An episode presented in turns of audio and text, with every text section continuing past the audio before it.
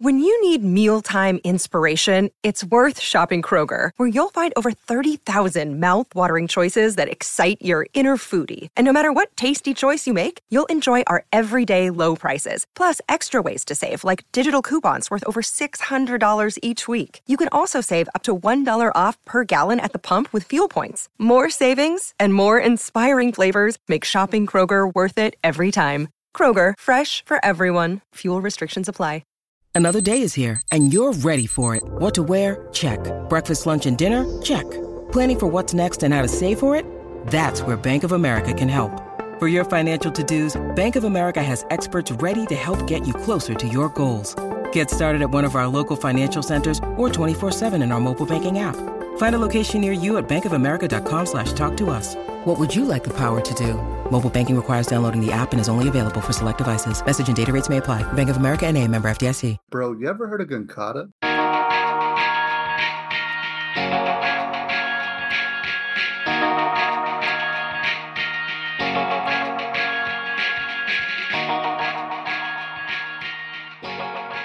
Hello, everyone. Welcome back to the Underrated Podcast. I am one of your co hosts, Derek McDuff of the Undercast Company, and joining me, as always, are Ariel Ortiz.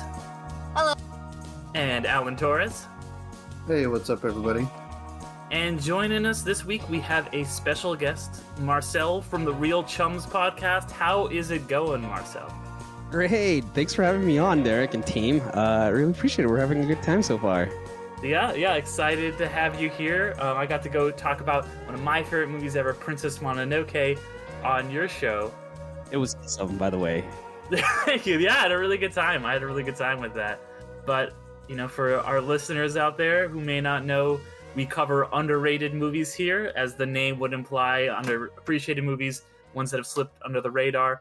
And for your pick, Marcel, you chose Equilibrium, a 2002 film directed and written by Kurt Wimmer, starring Christian Bale, Emily Watson, and Taye Diggs.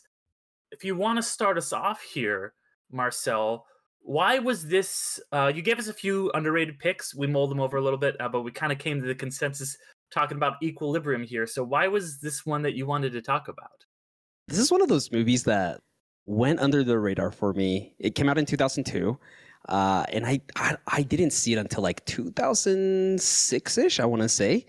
And like my brother showed it to me. He's like, here, here's how he pitched it to me. He's like, it's like the Matrix, but not. And I was like, okay. And then like I saw the trailer and the marketing for it, and they very heavily like almost marketed as like a, a, a like the Matrix, but more deeper in thought and whatever. But I love this movie just because I I never heard of it. It was 2002. It went under the radar. I saw it and I was that guy who like would tell all my buddies about it. And I was like, Have you guys heard of Equilibrium? It came out like four years ago. They're like, No, never. And everyone was talking about Christian Bale and him being Batman and, and all that stuff. I'm like, oh no, no, no, you have to watch him in Equilibrium first. And so like it, it just became this movie that like I was always like shooting, like just telling everyone about it. I am also like a sucker for like dystopian societies and and this movie was it and I also saw this like a year after my freshman high school teacher had us read Fahrenheit 451, right? Exactly. Barry's book. Yeah. And so like this movie was like that, but with guns and like action sequences. And Mhm. it was like, this is it. I love this movie. And not enough Mhm. people talk about it.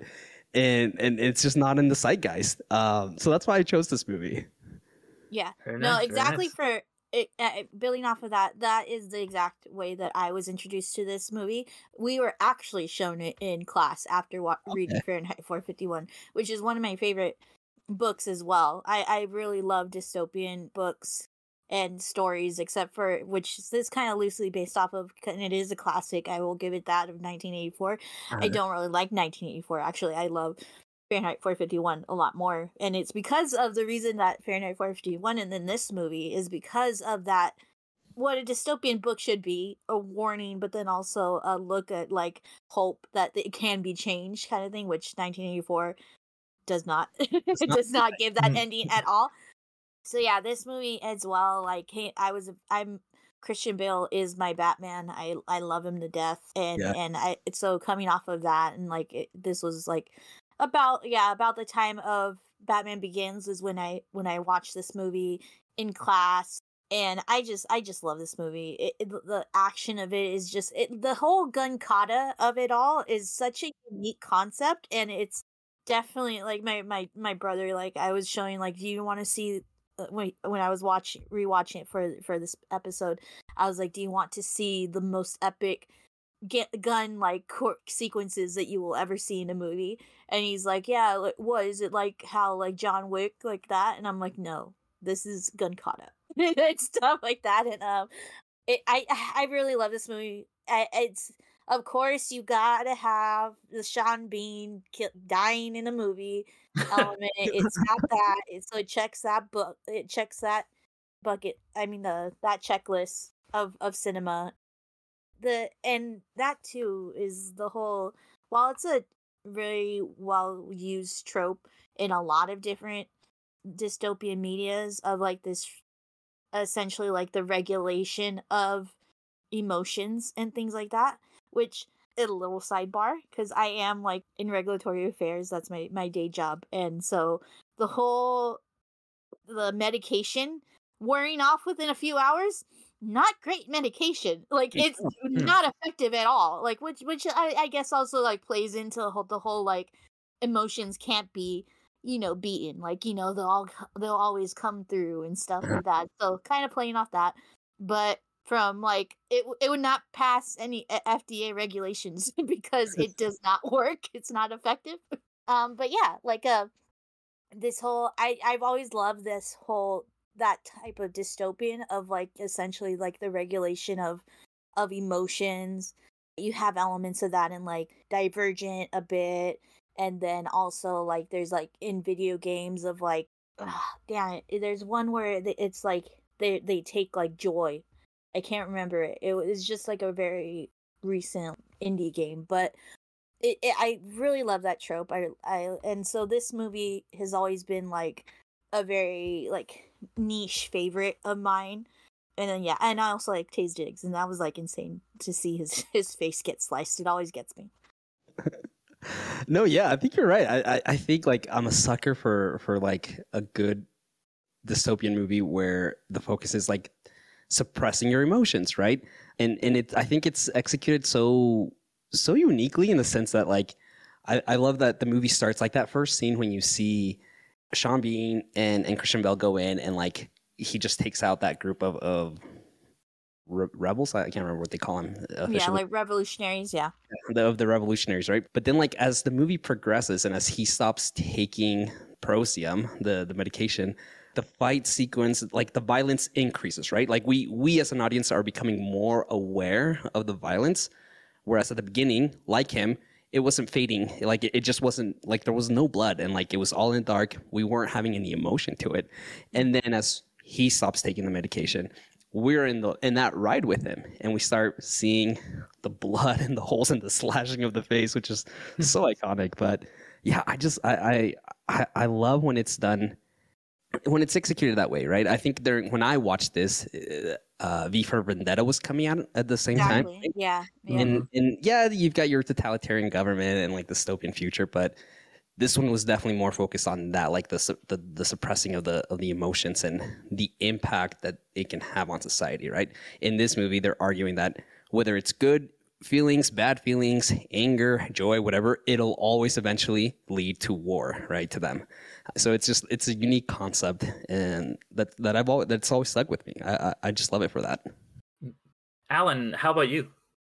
Yeah, and with the whole like this is definitely like an anime infused movie, so I would definitely like want to get your feel of it.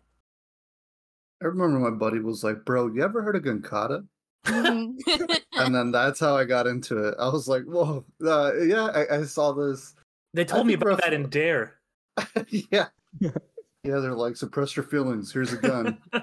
Kicks some ass, but um, yeah, no, I, I saw this. I think roughly around the same time you guys were saying, like uh, around Batman Begins. I was kind of like prepping myself because I was like, "All right, who's this Christian Bale guy?" All Hmm. right, you know, I saw American Psycho and I was like, "Okay, I dig that." And then yeah, I got into Equilibrium and I was like, whoa, this movie's super sick. And even rewatching it, there's like a sequence where he's like interrogating one of the rebels and like he like throws him on a table. And I was just like, oh, there's Batman. Cool. Hmm. But yeah, no, I definitely dug it a lot. It, it I, I kind of, I just really like more the action aspect of it. I, I like dystopian stuff, but I, I was kind of more in it for like the action because you know what? Nowadays we don't get that. I mean, we do with like the fast movies and and you know every now and again. But I feel like back then there was like a special type of action flick. And, and what I like too is that we, we brought this up before on previous shows where we're not really getting a lot of like just straight you know movies that are like an hour to 30 minutes to 45 minutes kind of thing. Like that that's kind of the sweet spot. And i like that this movie was able to encapsulate a great story great world building action everything all at once. And it was like a nice like time frame we're not getting that as much anymore you know i mean don't get me wrong i love you know long you know movies two and a half hours three hours and all that but sometimes it's nice to just pop on a flick and just give it a watch. But Mm. yeah, th- this definitely was a super super sick movie when I saw it, and then rewatching it even now, I was like, oh man, this is like I always forget how good it is. I'm like, holy shit! And like my girlfriend, she walked in and, and she immediately sat down and was like, all right, I'm watching this. Like it pulled her in immediately. So yeah, definitely definitely a fun flick, and and I really really like this flick. Nice, Warner's nice. So, itself, I think it Warner's itself to being able to world build very quickly because of its predecessors of dystopian. You know, like you hit, you see dystopia. Okay, you're you know what you're on board with. You can grasp the you know the grayness, the bleakness of the world because it's like yeah, I've I've seen this before. I read this before. So I think ha- and going back to like how we have we haven't really seen like these half hour or an hour and a half one hour 45 minutes is like might be a little bit of like the underutilizing too of of that use just use like a a theme or a setting that has been done before but like yeah like use that as your base point and build off of it it's kind of thing too Yeah, no, I think you can really see the influences in this movie. It, they're, they're, you know, it's wearing it's them right on its sleeve. Like you guys have mentioned, obviously this came out not too long after the Matrix, and it, everybody's got the guns and they're like doing the martial arts, and they're all wearing these like black uniforms. Also, of course, the the great dystopian fiction that you know you touched on, 1984 being a big one, Fahrenheit 451. Of course, I'd throw, throw the Giver in there as well with the kind of suppressing of emotions mm-hmm. and all that. And overall, I think because I didn't see this movie a little, a little bit till a little bit later after you guys. I saw this movie when I was in college, and you know I was like a jaded college kid, and I was just this movie's so dumb, you know. But like you know, at the time I was just like too cool for it because I was like this movie's from 2002, whatever. But you know, considering that my last pick was also a 2002 light sci-fi Christian Bale starring action film, I am no one to judge. Um, but because overall, I would say that this movie to me felt like, and I mean this in absolutely like with no shade in the best possible way. This movie feels like what a 13 year old boy would think is the coolest thing in the world. And it's just so fun in that aspect of just like, what if I invented a cool form of martial arts where you also use guns and like I read that the director invented gun kata in his backyard and I was like that tracks that makes so much sense because this movie is just feels like yeah somebody like a teenage boy was like I'm gonna write this thing and it's gonna be like look like Fritz Lang's Metropolis because I saw that movie and it's gonna have all these cool influences. And from that mindset I was just not not not looking at it as like a cynical teenager but looking at it now just I can appreciate it for what it is as this big fun ridiculous action movie that is actually drawing on some real literary classics and beneath all of that kind of fun fluff stuff the the kind of over the topness of it it is still doing some really good stuff that it is saying some you know it does have all those themes about suppressing your emotions and government control and stuff that has become more and more relevant as we are slipping more into a dystopian world. Uh, so yeah, I I had a blast watching it this time. You know, I I, I still you know I it might might not make my one a list of all time great movies for me as my a friend of mine is is uh fond of saying it wasn't Ibsen, but not everything has to be. This you can still just be like, let's watch Christian Bale do some gun gun kata and kill some guys. And you know? Who doesn't want that? I, I think you I think you expressed it perfectly. I think I had I remember when I when I read Fahrenheit 451, right? And and then our our teacher, I wish my, our teacher had shown us this movie instead. But they showed us the the 1960. Oh no, not that one. That's a horrible. That's a horrible version of 1984 or Fahrenheit 451. I mean, yeah, it's so- a, it, like it doesn't make sense that why his wife and and and the the girl are played by the same actress. exactly. and, and she, I remember she she like told us like it's gonna be a little bit weird. It's the same actress plays two people, and, and, and like it just didn't hit. And then um, I think though like in my mind, as we were reading and, as, and then as we watched that version of it, I was like, this could be a cooler concept. I love it. It's my favorite book, but like, I think like we we need a remake of this, right? And I think what you said, Derek, like this is definitely my 15 year old self being like, I'm taking Fahrenheit Fahrenheit 451. I'm adapting it, but with guns, with awesome action sequences, with trying to explain the efficiency of why shooting guns this way and this way and that way is is is efficient, right? Hmm. what did they say? It increases your proficiency by like 125 percent. so like yeah, hundred percent. It is just that. It is just a fun flick where it's got some awesome action sequences.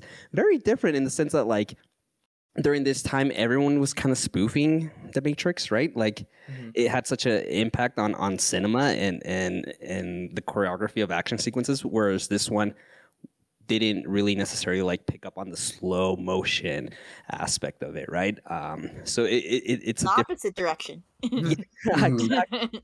yeah so so i think it is that it's just a fun flick with a lot of influences and, and- and that's what we have And then one other thing too that I I was was really noticing this time around watching it is that I really like that Christian Bale is just an empath, and that is why he is so In- good at. intuitive. In, I- I- he's intuitive. Okay, well I'm gonna call him an empath, uh, but and that's why he's so good at he, the, at the beginning. He's so good at both being like someone who can understand how others are feeling when he is hunting them down, but also can relate and slip into the resistance so easily Mhm. because you know at the beginning like they have there's that whole scene where they're like well how do you know people know, what know what they're feeling and he doesn't understand feelings yet but he still has that in him where he is able to relate to other people's emotions and understand them so well even with his feelings being suppressed that he's like oh i know that this person's feeling this. I know that they're doing this and this and this. And then that all comes around full circle. He stops taking the the drug. He starts feeling things again and he's like oh man this is the greatest thing. So i thought that through line that piece of his character where he is so just emotionally resonant with everyone around him and is able to understand other people's emotions and how that at the beginning is a tool used against the people which is then turned into a weapon for them at the end was such a cool progression for that character. say I would say actually like because uh, so I, I I've been like thinking about this like for for like um an idea that I was I've been thinking about but like the difference between intuition and empathy like there is a fine line and where I think that the reason why they chose intu- intuitive instead of empathy is because empathy in- include is is net neat the feeling actually feeling is needed for empathy. So i would say that like kind of like he probably because deep down he was empathetic he had increased intuition and, and it was this like progression of the intuition actually being empathy and then once the like the literal floodgates of not taking your medication like it it shows his actual full pure empathy.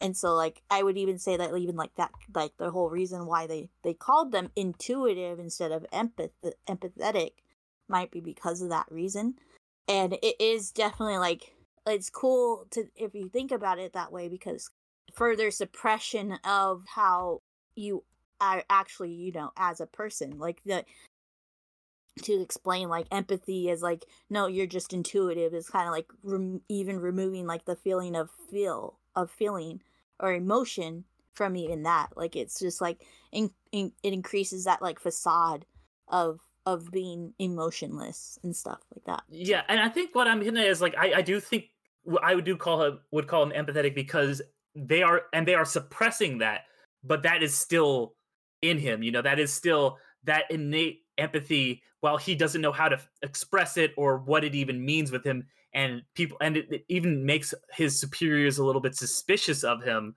he he doesn't really know how to express it or what that part of him is until later on in the movie and that empathy really comes out yeah I, I, and I, I think i like that i think that he is sympathetic but the society has they encourage the intuitiveness of of, mm-hmm. of their of their cleric right mm-hmm. they encourage that and they they're looking for future uh, and, and, potential individuals that can have that ability but they've branded it and marketed it as you're intuitive not empathetic mm-hmm. even though exactly. it, it, it requires that right? It requires for for and we see that with christian's character.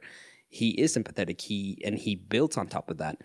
But society has distorted and and tarnished emotions in general that no we're not calling it empath em- we're not calling mm-hmm. you guys empaths right? Right? We're calling you uh, in, in intuitive group.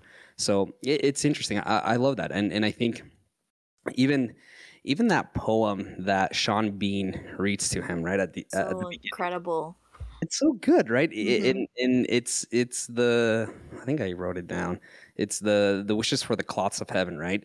And mm-hmm. it's by by William Butler Yeats, and mm-hmm. and essentially it's just a poem about like this this profound desire to offer something magnificent and beautiful to in this case the the writer to to his beloved right and that individual is imagining you know the possessing uh, uh, of these heavenly fabrics right? Had i had i had the heavens embroidered cloths and wrought with golden and silver light the blue and the dim and the dark cloths of night and light and half the light i would spread the cloths under your feet. But i being poor have only my dreams. And then he right i have spread my dreams under your feet. Tread softly because you tread on my dreams right?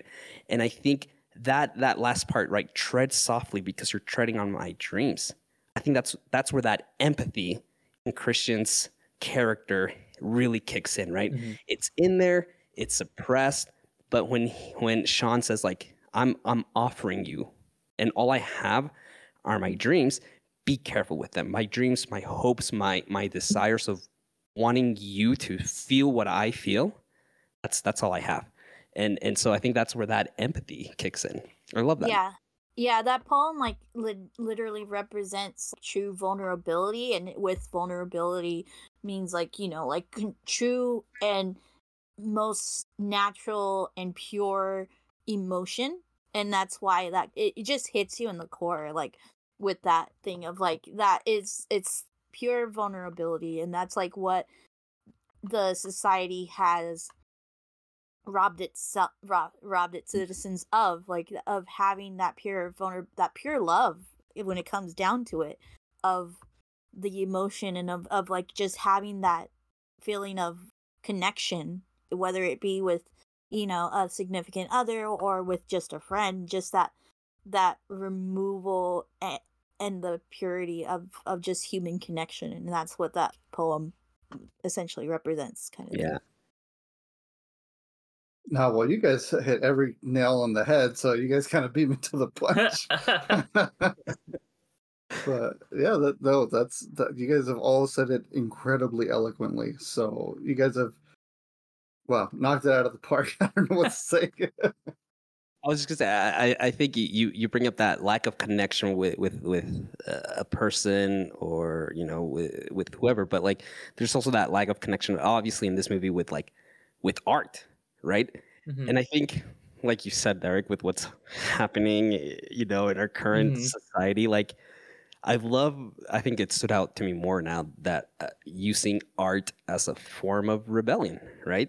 Mhm, And yeah. and and it's such a whether it's using the poem, whether looking at the Mona Lisa as it burns. Um, it, it, there's this power in in in in music in literature that can evoke these emotions. But yeah, that lack of connection with individuals or even with with art, I think it's portrayed very well. Yeah, absolutely. And I will say this is my second favorite movie where you, the Mona Lisa burns, uh, burns up. Uh, I won't say what the other one is because it's a spoiler. Uh, but uh, yeah, I think I think you know that that all leads really well into something that I was thinking about, which is throughout the movie you see everything is this gray, very concrete, reminiscent of like the underworld in Metropolis kind of vibe. And they shot this in Germany, you know, to utilize all the East German very like the construction there it's all just very minimal and just blocks and everything but then there's that moment when he is starting to feel things and he wakes up and hears the rain and i'm just like i'm somebody who like loves the rain on my like hearing the rain on the window and he tears away that you know shade or whatever that is like stopping the outside world and he like looks at it and it's like wow this guy has been surrounded by this like you've only been seeing this gray, dull, fu- formless future, but it's like, wow, seeing that sunrise and the Zeppelin coming, it's like they made a dope fucking future world. And he didn't even realize it, and we didn't even realize it in the audience. So it's so cool because he's having that moment of, wow, this looks so fucking cool. And I never noticed at the same time that we watching it are having that reaction. And it really ties into everything you were saying about appreciating art and appreciating the natural world and all of that. I, I- think that scene stood out to me the most this this time around. Like I, he starts scratching off the film on on the window there, right? And um, but you're Mhm. right. I think, I think I'm always caught up with like the the production design of this movie and, and how like how blank it is, but it's it is a cool future. It it, it is a cool aesthetic that they created uh, as the filmmakers and as the product production design, um, and, and set design. But like we don't appreciate it until that scene, which is like I don't know, like like forty minutes into the movie, and and I like that that we're having that same experience as Preston uh, with him as he's scratching off that film off the window. Yeah, it's really cool. Yeah, no, it just comes with the whole like metaphor of of rain itself and the washing away and like it, just the sim- symbolism of that. Just like yeah, like water make creates like a new beginning and and things like that. So it's just that scene is very a very beau- beautiful scene. Yeah, yeah, absolutely. I think one of my favorite little scenes, since we're talking about art, you know, he's uh, he's never really had the opportunity to express himself in any way, and you know, because of the things they have to take and everything, and I think one of my favorite little small moments in this movie is the rearranging of the desk of Mhm. him because like we all do it i mean all of us in our own workspace or in our homes you know we, we arrange things the way we want them and you can see like I, i'm not gonna lie the more and more i think about it i really love christian bale's performance in this film especially because like I, I like his gradual kind of change throughout like he's so stern and just emotionless and then little by little there's these like little instances of him i mean it's plainly obvious but I think that was my favorite little moment of him like figuring out a way to finally express himself. And it's something so small as just rearranging your desk, moving things. And then I love at the when um the other cleric shows up and he's like, What are you doing? And he's like, Oh, it's just for optimum performance. You know, I just want to make sure everything and I'm like, that's fucking hilarious. That was a great save, but I, I feel like every and anybody would have been like, Oh, okay, sure.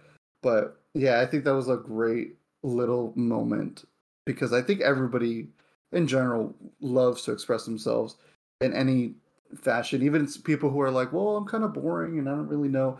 There's something, even just something as simple as like a mug, like their favorite mug that they drink uh, the, the coffee out of the morning. I don't know. I really, really dug that.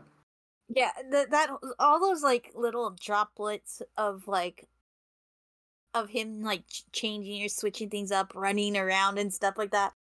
I think I guess I had forgotten like of that little line at the end by by you know the chancellor whatever he is.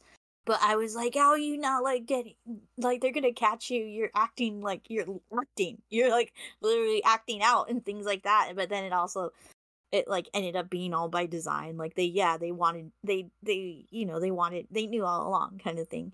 But it it, it just it even that kind of adds like a an enjoyment to to the story as well of just the cat and mouse kind of thing of of element as well added to it. Do you guys think that, uh, and maybe this was just me, but like, I was watching Taye Diggs' performance, but like, was he? He he was off. He he had emotions. Yeah, right. Like he and the chancellor had emotions. Yeah. Yeah, he kept smiling. I was like, why yeah. smiling yeah, so yeah. much? Because it, it like he was he was plant. He was a plant. He was a little plant from the beginning.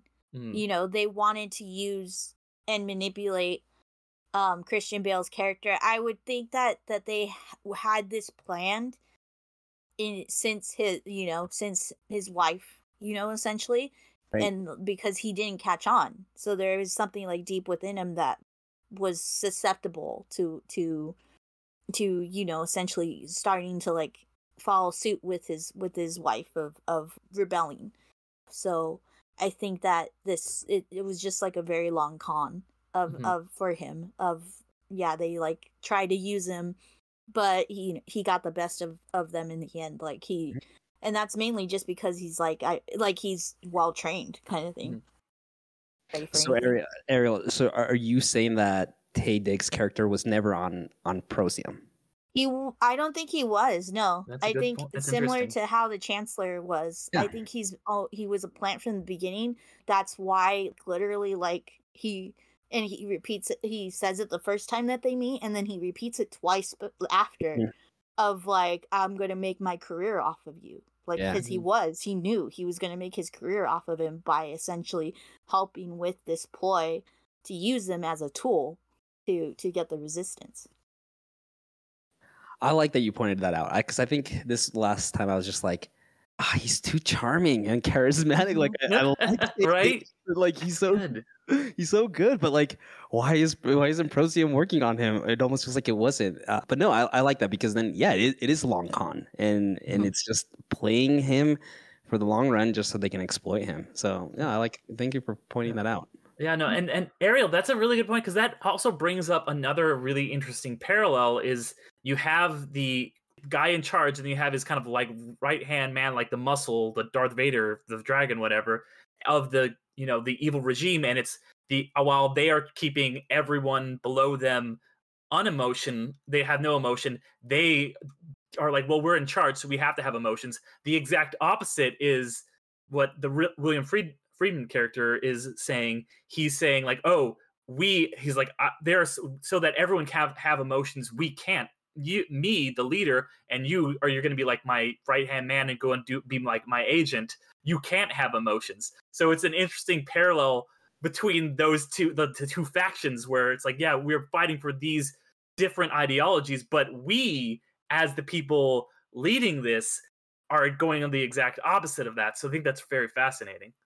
I mean it's just it's just the society that is has always existed in my opinion of essentially the the higher up saying like yeah no we're we're suffering the same amount but no they don't they don't they have yeah. they are well off they you know they have society i mean they have they uh, like essentially yeah like they they get to indulge and they're not suffering you know kind mm-hmm. of thing they they well the ones that have the the most um resources to suffer a bit aren't the ones that suffer. and so it's just definitely yeah, like it, it just follows suits and it just like it more further ex- extends how this movie reflects, you know, society in all. No, that's also, a really too, good catch. You, also, if you take a look at the end of the final boss fight, my girlfriend actually pointed this out. She was like, he's wearing white exactly. when everybody's wearing black. Mm-hmm. Yin exactly. and yang. Mm-hmm. Yeah going back to that to that point, uh, Ariel, that you brought up uh, of the of the of the rain, right, symbolizing a, a rebirth, right? Mm-hmm. Him wearing that white of symbolizing, you know, like he's a new person, a, a reborn, mm-hmm. so to speak. So yeah, no, good call out. Yeah, yeah, and that's another I would say with the all the rain stuff, and it just remind it's another showing another one of its influences in Blade Runner. Mhm. Yeah. Yeah, no, definitely. Like, uh, especially like, especially with with Blade Runner twenty forty nine, of that feeling. Like, I just feel feel like at some point they're gonna like go into a room and and like go through different questions, like and say acknowledge, like Yeah, and- and I was expecting stuff, to do and- that and- that test. Yeah, with Yeah. like the you. I was expecting someone to be like, you flip a turtle on its back, you know? So, question for you guys: Why mm-hmm. do you think that other dystopian? So, I mean, shortly after this, within like the first, within like a decade, we start getting like the Maze Runner and and and like all these other, Love Maze Runner. uh, whether it's Hunger Games, uh, whatever it is, right? We get we get all of these additional like dystopian movies, yeah, adaptations from a book, but like, what what made those more be more in the zeitgeist and and than than like an equilibrium? Oh, oh, like just well, the ones that you listed off are very like they're young adult, Yeah. and um, but are you talking more about like a fantastical element, or just like kind of like of of I- I think he means Yeah. why is it that Equilibrium wasn't as big at Wasn't. the time, and why Yeah. are these films bigger now? yeah, yeah. I think, I think like one because they were like age group wise again, you know, kind of thing of of like uh, i- i- this was like when when essentially it is grabbing the people that that like maze runner Hu- hunger games dis um divergent were the age of you know kind of thing like you know that's that's the age that i i started to read those books as well was around this the the age that i i watched equilibrium you know kind of like a generation that is coming up now in society and because even even before this like dystopian movies hadn't hit its mark just yet. Like you said, like Fahrenheit 451 wasn't like the greatest. 1984, the that movie adaptation was was like a niche one. Other dysto alien dystopian movies were kind of like in the in the zeitgeist at the time when Equilibrium kind of came out. I think you you were coming out of like you know like Invasion of the Body Snatchers and and like um what was Soylent Green um that kind of like those kind of movies and things like that. So I think maybe that kind of thing, and then also overall, um, it, it's um Dimension Studio, right? Is the one that produced this. They Yeah. they didn't really produce they. the Majority of their movies didn't get that much like notoriety. Scream, Unfortunately. Scream. Scream, Scream was was the breakout, but even Scream is a niche movie, you know. Oh, Like, Eh, I don't know about that. I I don't, don't, I don't think know so. I I don't know that. about that. well, but sorry, yeah. go ahead. but but yeah like i guess scream is like one of the only few um but then also yeah maybe because of the whole matrix of it all kind of like seeing that is like yeah that's highly computer graphic compared comparatively to this this one's a, a lot more practical in a way and so seeing they it might have been seen as like kind of a knockoff of, of matrix like as it was mistakenly you know associated with which i don't agree that that uh, with it like being associated with the Matrix. Um, I think it's I I like this movie a lot better than the Matrix. Oh. Uh, and I think to build off, I think there's two reasons. And the, the, the first one, I think it lines up with you you're saying, Ariel, about like, the demographic, like the age group of this, because I think that teens, YA fiction stuff like that, if you are going to wake up to the crazy totalitarian regime and just all the bullshit that's going on, you're more likely to do it in the age range that would be set. Like, there's not a lot of people that are middle aged that are just waking up one day and being like, you know what? I think that I'm gonna start waking up to like all the horrors around me after being complicit with it. You're much more likely to you're still being molded kind of into the person you are when you're a teenager. And so that may be why you line up with more of like identify more with like Katniss Everdeen than you know Christian Bale's character in this. But I think the other reason why a lot of these started to hit in that time frame from like you know a couple of years after this is because this came out in 2002 so we were still very early in the bush regime i Mhm. think that once we were really into it once people because people were still kind of like high on like his whole poll numbers were pretty good but then people like a couple years later were like hey you know the patriot act that thing that's surveilling us? It's pretty messed up.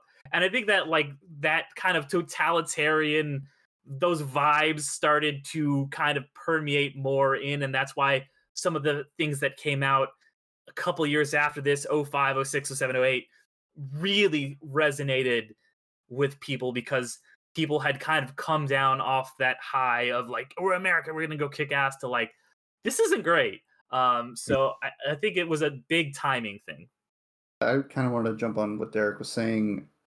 Yeah, a big part of it. I think also too 9/11 was pretty fresh, Mhm. and I know 9/11 had affected a lot of stuff, especially uh, anything that was like I don't want to say dark, It's but the like patriotism of it all. yeah, like I, I think it, it, it kind of hit a little s- weirdly. Where like I, I I think the, the, the, the year after 9-11 and the, maybe even after that, there was a very like you have to be careful with what you say, you know, what, what you want to see, you know, networks and studios were pushing things out. I mean, how many you know films have like scenes that were edited or posters changed, you know, Mhm. Lilo and Stitch, Spider-Man Mhm. so I think it was just one of those where I don't remember this film being advertised heavily. Uh, I think I remember it being advertised as like, oh, it's like The Matrix, Yeah. uh, like Marcel was saying earlier. But um, yeah, and then I think like Derek, you were saying later on, you know, all these things started happening in politics, and there was just a massive influx of like popularity in YA, and a lot of YA novels are pretty much dystopian stories. And now, if you look at the early 2010s, we were, you know, as much as now we're filled with comic book films.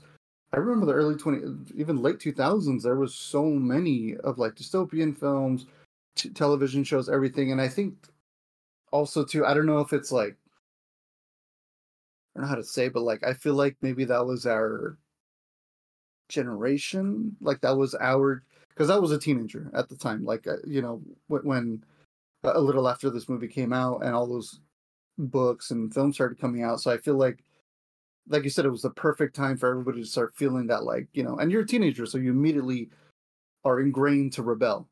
So that that's something that catches your attention immediately. And I think that's what just kind of took over. And I think Equilibrium just was a little late. Well, I shouldn't say late. It was ahead of its time. Yeah. A little a little too ahead of its time before reaching it. And and it isn't it always the way, you know, with Mhm. all of these underrated films. Yeah, and I do think honestly, this film kind of has had a resurgence in popularity because I don't remember anybody really speaking about it very highly, even when I was in college. And then I went on like Letterboxd to just kind of see, like, expecting people to be like trashing it and stuff like that. And it doesn't have like a great, but it's got like a 3.3. That's better than a lot of movies. That's like above average. So I think people have, like a lot of the films that we've talked about, started to really come back around to it. And I think it, yeah, is because, like you said, Alan, it did probably just come out a little bit too early before that people were appreciating all of these these themes in it.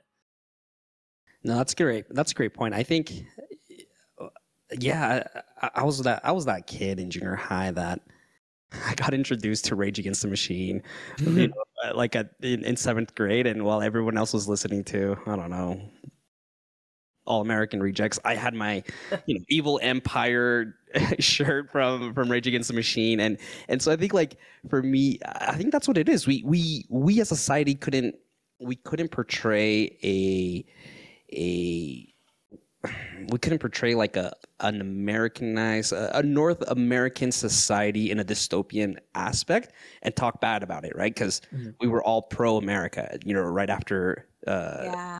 9/11, and and so I think you're right. Like that movie just came out a little bit too early. Like it it, it came out too soon. Um, and then it was started. It, it was marketed as like you know better than the matrix or, or whatever and it has nothing to do with with the themes um as the matrix but i think that's what it was like it just it came out too too early and and we we as society couldn't couldn't talk about like a, about an evil government unless it was clearly marketed as a middle eastern country right in, in our in our media. That's the only way we could talk about evil governments at that time so yeah Yeah, and interestingly, I think yeah, this is now I'm thinking about it. Like all the ones that we mentioned, the ones that got film adaptations, 1984, Fahrenheit 51, those are all set in England. This is really one like the first one, like you said, Yeah. Marcel, that is an American totalitarian dystopia.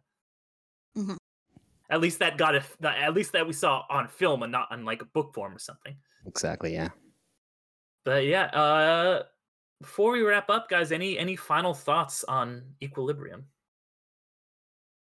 No, just like yeah, if you you're a fan of of like the dystopian thing, it, it's it's a staple. It should be a staple for you because it just grasps it so well, and with with such simplicity to it as well, because it is it like even the concept of of being emotionalist, like it, it's it in itself just encompasses something that like you as a human do sometimes desire but then you it, it but then it shows like the real cost of it like going back to like yeah what is the cost between feeling or and not feeling you know like what is what is the right thing to do? And then like yeah in the end like you and as you know you kind of think to yourself usually hopefully yeah like feeling is is a gift and sh- and is a lot better it's a lot better to feel than to to not feel I love that. And Yeah, I I think for me, yeah, I, I, I- I think what stood out, eh, and I touched briefly on this because of what's happening in our society. I think using art as a form of of expression, rebellion, even, um, it's so crucial, so important to have to express that that level of creativity to emote th- these feelings, right?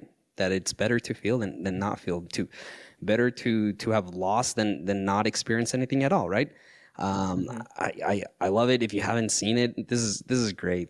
Go read Fahrenheit 451 and then watch this as its adaptation. Yeah. um, Yeah. because it's so much better. But and hopefully one day we'll get a we'll get a good Fahrenheit 451. Is the Michael B. Jordan one any good? I didn't see that one. I watched it. alternative it's like it's doesn't it's not true to the book that's Okay. the thing is that it's not true to the book so it's kind of like ah like he had a perfect thing like guy montag doesn't have a a, a wife. Wife, yeah. they kind of take his his his his story in a different direction kind of thing. It is like more so like kind of similar to like the evil dead movies of of like uh it's a success it's like a spiritual successor kind of thing than an actual like Okay. adaptation Yeah, so yeah it, it was well casted with Michael B. Jordan, Michael Shannon, right? yeah and and it's super exciting in that sense. But then I, I think they took out those elements that really put Guy Montag on on the path to to his uh, awakening. Yeah, it was it was just a bit of a bummer, but Okay. one day we'll get we'll get the one. And uh, Marcel, so sometimes uh, uh, during episodes at the end of the show, I like to ask just like a little fun question uh, for everybody. And I wanted to ask, what is your guys' is like? I, I mean, uh, you guys have kind of mentioned Fahrenheit 451 and uh, 1984, but what is like a, I guess, dystopian type of story that you would recommend to people, so yeah like film wise? film wise yeah Hmm. um I was gonna Yeah. say The Giver, but that movie is trash, so never mind. I, I I like the yeah the giver the book did it, it i mean the movie did okay but the books are definitely like if you have not read the um quadrilogy the quadri the, trilogy? the four quadrilogy they the quartet, I think, is it's called on the oh box art. quartet yeah oh, the quartet it's it's such a beautiful series like i freaking love it i think um um gathering blue is like one of my favorite books of all time Nice. um but um but yeah like it just the um yeah just I gosh dang it the movie wise i like really truly and i know it is based off a book but the maze runner series movie series did a really w- well job of adaptation like they they did kind of cut off like the fat of the book that like you're like yeah didn't need that it, it's it's a Mhm. very really good um cohesive like you know a series has my guy Tho- thomas and and played by dylan o'brien and uh and yeah like i i like that series um i have a soft spot for for yeah the hunger games movies Mhm. um that did uh, like you know like not as great not not the greatest of adaptations. Did a pretty well job. Like I, I think I put Maze Runner a little bit higher than that, but but yeah, the Hunger Games movies just have a soft soft spot for that. Kind of trying to think of like a serious dystopian movie. Like this one definitely.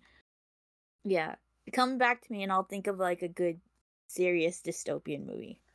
I was thinking I I I actually just not just but like four months ago I just re I rewatched the Hunger Games, and that first one is so good. Like I had forgotten how good the first one is. Like it's almost like it's almost First, second one are, are like yeah, top notch. yeah and then and then like just because of like the changes that they made in Mockingjay Part One and 2 Mhm. like you wanted more because the book had so much more in Mockingjay that it's like, like it, it, it's okay, it's good enough, but you want you wanted the more kind of things. yeah and and I think even the like this first one when I rewatched it it was like probably my first time rewatching it in like I don't know five years.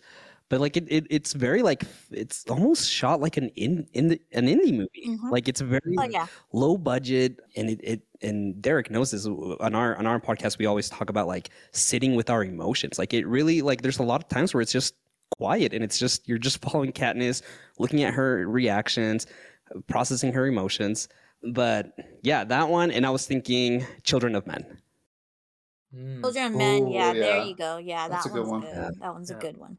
I mean, I'll, I'll, I was just gonna like mirror what you guys are saying because um, anybody can see the video, can see the kind of corner of it here. But I've got, I stole this from the movie theater when I worked there. I've got the Catching Fire thing on my wall. I, I do love the whole series. I mean, I also love both Mockingjay one and two. I think all four films are really fantastic. I think that first one though is is probably my favorite. It's um Lawrence, who's I, I know they're all.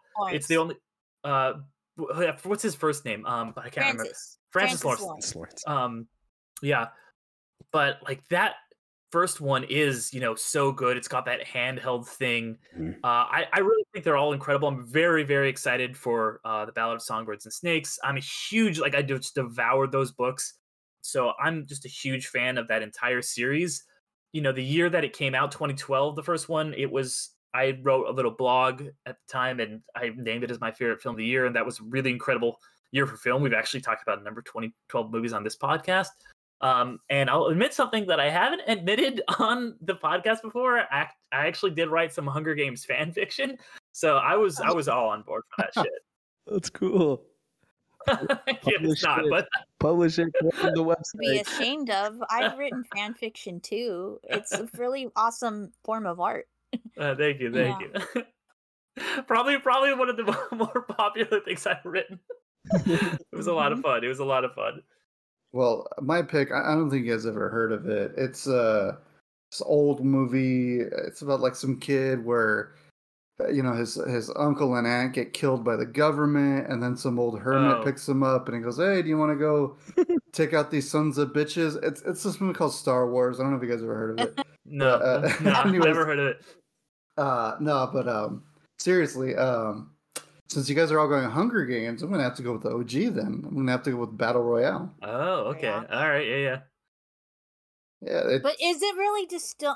I haven't seen Battle Royale. I need to watch it. But is there really a dystopian like society around it, or do they just like capture Yeah. kids kind of thing? no, Okay, it's a alright. dystopian society around it. Okay, okay, okay. Yeah, I it's need a to watch great it. flick. I mean, I need to watch you- it. you- You'll see a lot. Maybe we'll cover it on this on this So uh, that's a good idea. this one. But uh, yeah, it also influenced a fucking plethora amount of battle royale games as well. So Mhm. that's Yeah. well, that's a big influence apparently. But yeah, that that'll be my pick is a battle royale. Plus, it's Um, gorier.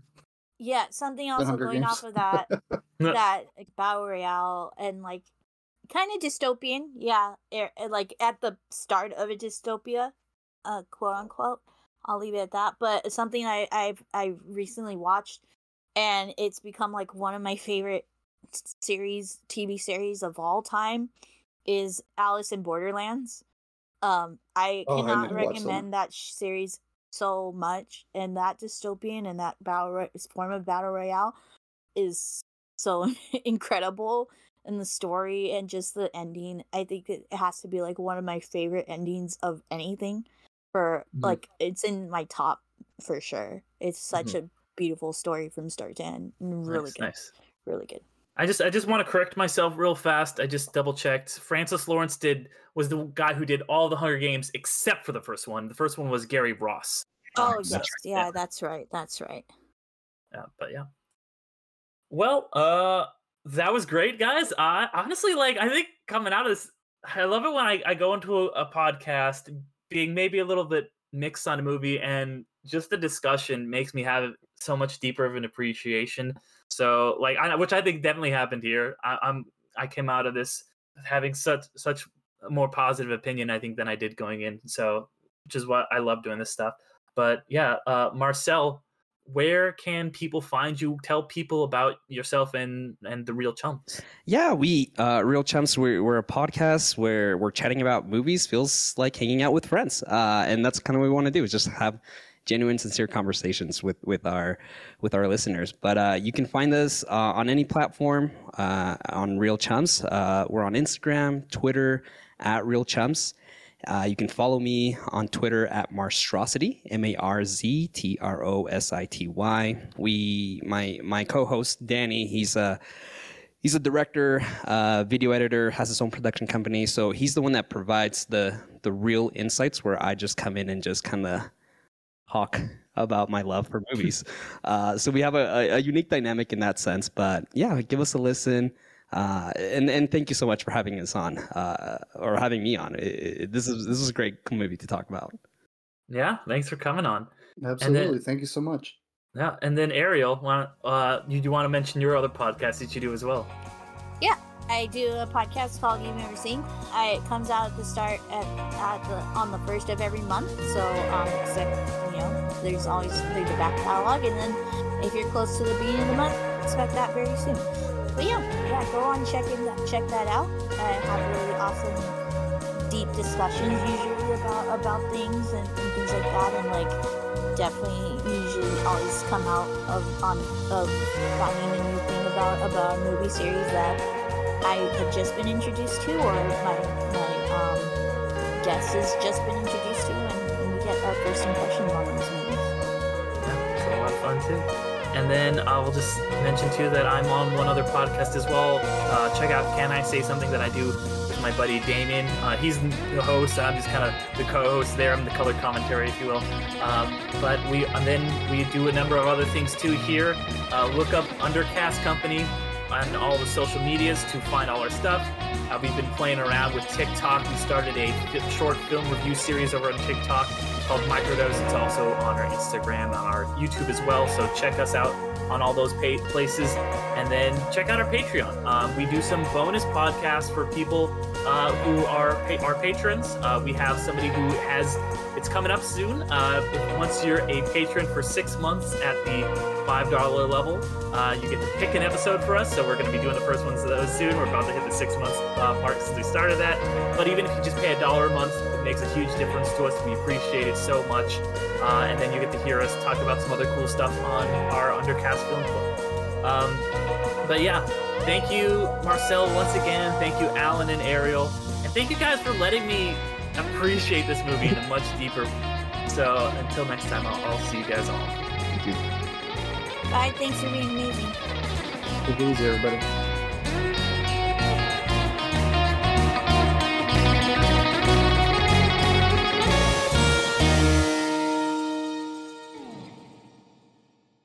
I am having this is crazy, but I'm having feelings again. It- Like like some kind of 14 year old kid or something. I mean, you remember feelings, right? Yeah, I have feelings every single day of my life. Do you? Are you saying you don't have feelings?